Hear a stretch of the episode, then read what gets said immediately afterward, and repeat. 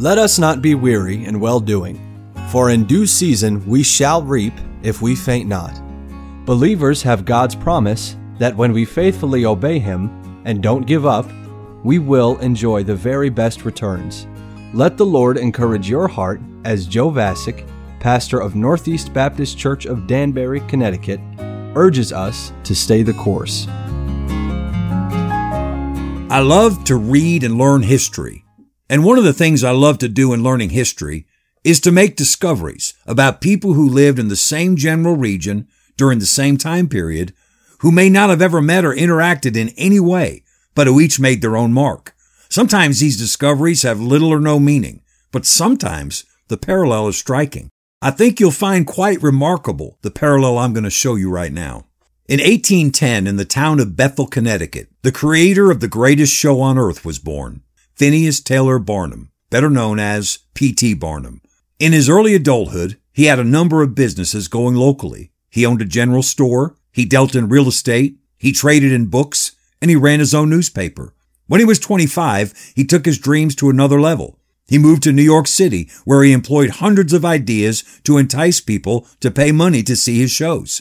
Over the years, he became quite wealthy by introducing his spectators to people, animals, and curiosities that were like nothing they'd ever seen. He built theaters, opened museums, and traveled the world with acts and talents that people by the thousands would gather to see. He was heavily criticized for promoting hoaxes, but he insisted that though some of his attractions might have been less than authentic, his shows were ultimately pleasing and entertaining to his customers. P.T. Barnum was all about making a big splash, attracting attention, drawing crowds, and separating people from their money. In 1820, 10 years after P.T. Barnum was born, in Brewster, New York, just 15 miles away from where he was born, a couple with the last name Crosby welcomed a baby girl into the world. They named her Frances. When baby Frances was just six weeks old, her parents noticed that something was wrong with her eyes. They asked a traveling doctor to examine her, and he placed a poultice over her eyes to try to draw out the infection. Instead, the concoction ran down into the baby's eyes and blinded her. Just a few months later, the baby's father fell sick and died. This left this little family of three women, a blind baby, her mother, and her grandmother, in a desperate position.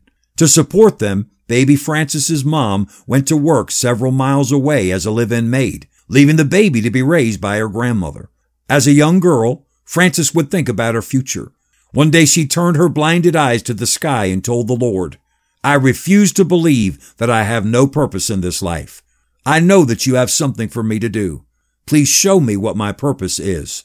When she was 15 years old, Fanny Crosby traveled to New York City to a brand new school called the New York Institution for the Blind. It was there that she not only received an education in standard subjects, but she was also taught skills that would aid her for the rest of her life. And it was at the New York Institution for the Blind that Fanny Crosby discovered her great love for poetry.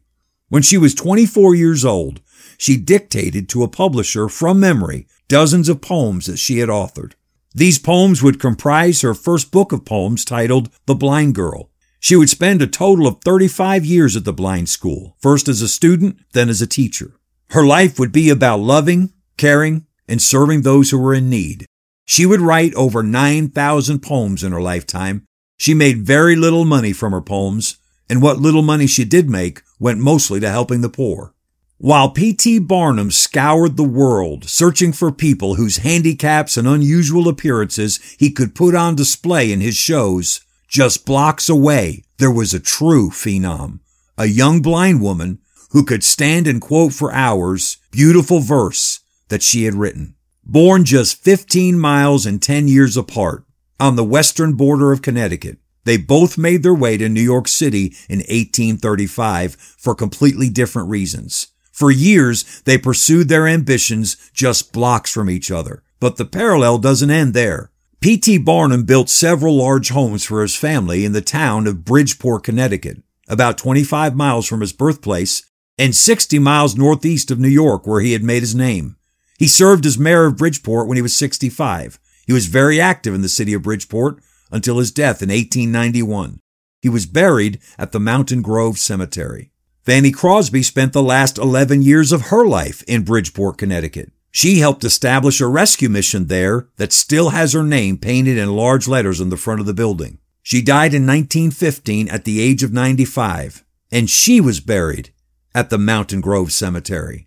When you visit the Mountain Grove Cemetery today, you can't miss P.T. Barnum's grave marker among the many thousands of graves. It's a monument about 40 feet tall, and roughly 50 yards away from it is a very small, very plain stone that simply reads, Aunt Fanny, she hath done what she could.